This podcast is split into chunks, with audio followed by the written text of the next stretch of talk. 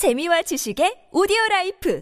팟빵 안녕하세요. 군사돋보기입니다. 어제 영상을 통해 키이우 서북부에서 접근해 오다가 우크라이나군에게 완전히 사면으로 포위되어 러시아군이 괴멸될 위기에 처했다고 말씀드렸는데요. 현재 전황을 보면 약간의 변화가 있는데 이곳에 우크라이나군 포위망에 갇힌 러시아군들이 필사적으로 탈출하기 위해 애를 쓰고 있다고 합니다. 현재 시각 3월 24일 여러 보도와 SNS 등을 통해 알려진 바에 따르면 키이우 서북부 지역에서 우크라이나군의 포위망에 갇힌 12,000여 명의 러시아군이 이를 빠져나가기 위해 안간힘을 쓰며 격렬한 저항을 하고 있다고 합니다. 그런데 이와 아주 비슷한 상황이 서부 전선 외의 키이우를 기준으로 하는 동부 전선에서도 발생했다고 하는데요. 이제 러시아군은 우크라이나의 수도 키이우를 중심으로 서부와 동부 양쪽에서 포위된 채 모두 괴멸될 위기에 처했습니다. 만약 러시아가 이 전투에서 승리할 경우 전쟁 자체에서 승리하고 우크라이나를 통째로 집어삼켰을지도 모른다 예상되었던 것이 키이우 전투인데요. 키이우를 포위해 총 공세를 가려던 러시아군 병력들이 오히려 목표물 바로 앞에서 거꾸로 포위 섬멸당할 위기에 처했는데 어쩌다 이렇게 된 걸까요? 전문가는 아니지만 해당 분야의 정보를 조사 정리했습니다. 본의 아니게 틀린 부분이 있을 수 있다는 점 양해해 주시면 감사하겠습니다. 특히 호스토멜 부차, 이르핀 인근에 있는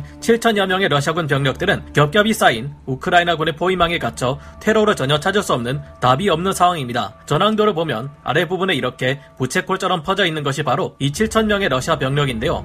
붉은색이 러시아 병력이고 하늘색이 우크라이나 병력인데 현재 수많은 우크라이나 군의 기계화 부대와 보병 부대들이 북서쪽으로 러시아군을 밀어붙이고 있는 상황입니다. 러시아군 또한 이 전선에서 팽팽히 맞서며 여러 기계화 부대와 보병 부대, 공수 부대와 기갑 부대가 동원되어 맞서고 있지만 이미 많이 지쳐 있는 데다 화력도 충분치 않아서 우크라이나 군에게 밀리고 있는 상황이라고 합니다. 서북 쪽에서 이곳으로 이어진 세 개의 도로 축선을 통해 산발적인 보급이 이뤄지고는 있지만 보시다시피 거의 없다고 봐야 할 정도로 보급 차량이 부족한 상황입니다. 그래서 이곳으로 이어지는 도로 중 가장 아랫부분 서쪽 부조바 일대에 러시아군 병력 3천여 명이 현재 이40 도로를 따라 뒤쪽으로 포위망을 돌파하고 우회해서 부차 서쪽에 있는 이373 도로에 네미샤이우 일대 러시아 병력과 무슨 수를 써서라도 병력을 합치려 고 있는데요. 우크라이나군의 외곽 포위망을 뚫으려 필사적으로 싸우고 있다고 합니다. 현재 공개된 전황도에서 이 지역에 대한 우크라이나군의 공세가 잠시 소강 상태에 접어든 것은 이 때문입니다. 러시아군이 죽을 힘을 다해 저항하자 서부로 진격하던 우크라이나군도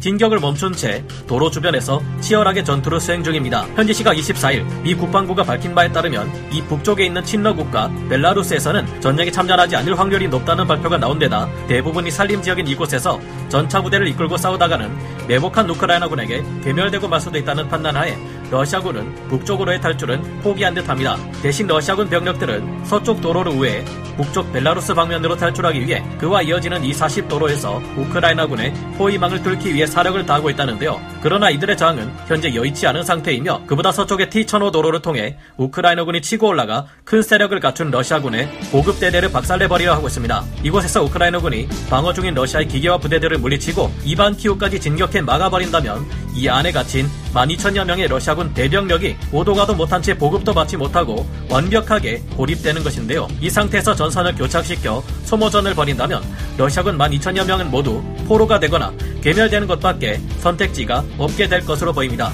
그리고 결국 이곳에 갇힌 포로들이 차후 러시아와 우크라이나와 협정에 있어 러시아를 불리하게 만드는 중대한 이유가 될 것이라는 분석들이 군사 전문가들을 통해 나오고 있는 상태입니다. 동부 못지않게 키우 동부 지역에서도 우크라이나군이 놀라운 전과를 보여주고 있습니다. 갑자기 생각지도 못한 상황에 우크라이나군 또한 당황하게 된 모습이 상당히 재밌는데요. 당초 키우로 들어가는 바로 앞 동부 지역 브로바리에는 러시아군의 10개 대대 전술단 약 1만 명 정도의 대군이 대기 중이었습니다. 그런데 우크라이나군이 이들 을 우회 후방에 있는 니진 지역과 프릴레프 지역을 공격하고 보급을 차단해버리게 되었습니다. 이로써 브로바리 지역에서 키우를 칠하던 러시아군은 체르니히오와 니진, 수미에서 이어져 오는 보급을 전혀 받을 수 없게 되었습니다. 그래서 이를 구원하러 가기 위해 북쪽 체르니히오를 뚫지 못하고 있던 러시아군이 그 앞을 가로막고 있는 우크라이나군을 우회 남쪽으로 내려왔고 동쪽으로도 진출했습니다.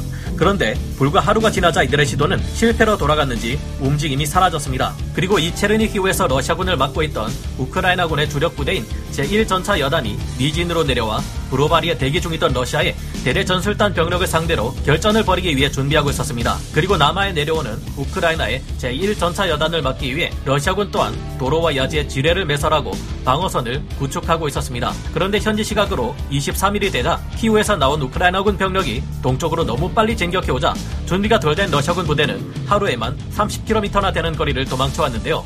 후방에는 북쪽 체르니흐에서 니진으로 내려온 우크라이나군 제1전차 여단이 있었는데 같은 우크라이나군의 공격에 밀려 너무 빨리 러시아군이 니진 쪽 모스티슈 방면까지 도망오자 야야 이거 뭐야 벌써 왔냐? 아직 준비 안 됐는데 하고 당황하게 된 것입니다. 이렇게 되자 도망 나온 러시아군은 전력이 일부 분산되며 흩어졌고 결전을 치르려 했던 우크라이나군은 곳곳에 흩어진 러시아군 소탕 작전을 벌여야 하게 되었습니다. 키우에서 진격해 나온 우크라이나 군과 니진 지역으로 내려온 우크라이나의 제1전차 여단 사이에 갇힌 동부 지역의 러시아 군들도 서부 지역과 마찬가지로 포위된 채 섬멸될 위기에 처한 것이 지금까지의 상황인데요. 예상보다 러시아군이 너무 빨리 쉽게 무너지는 모습을 보이며 어쩌면 이 거대한 전쟁에서 가장 중요한 전투였던 키이우 전투가 조만간 끝이 나게 될지도 모르겠다는 전망이 군사 전문가들을 통해 나오고 있는 상태입니다. 서부 지역뿐만 아니라 동부 지역에서도 러시아군이 포위되어 포로가 될 지경에 이르렀으니 우크라이나는 갑자기 대규모 포로 수용소를 어떻게 마련해야 할지 고민이 클 것 같은데요. 이 같은 현상 이후 우크라이나와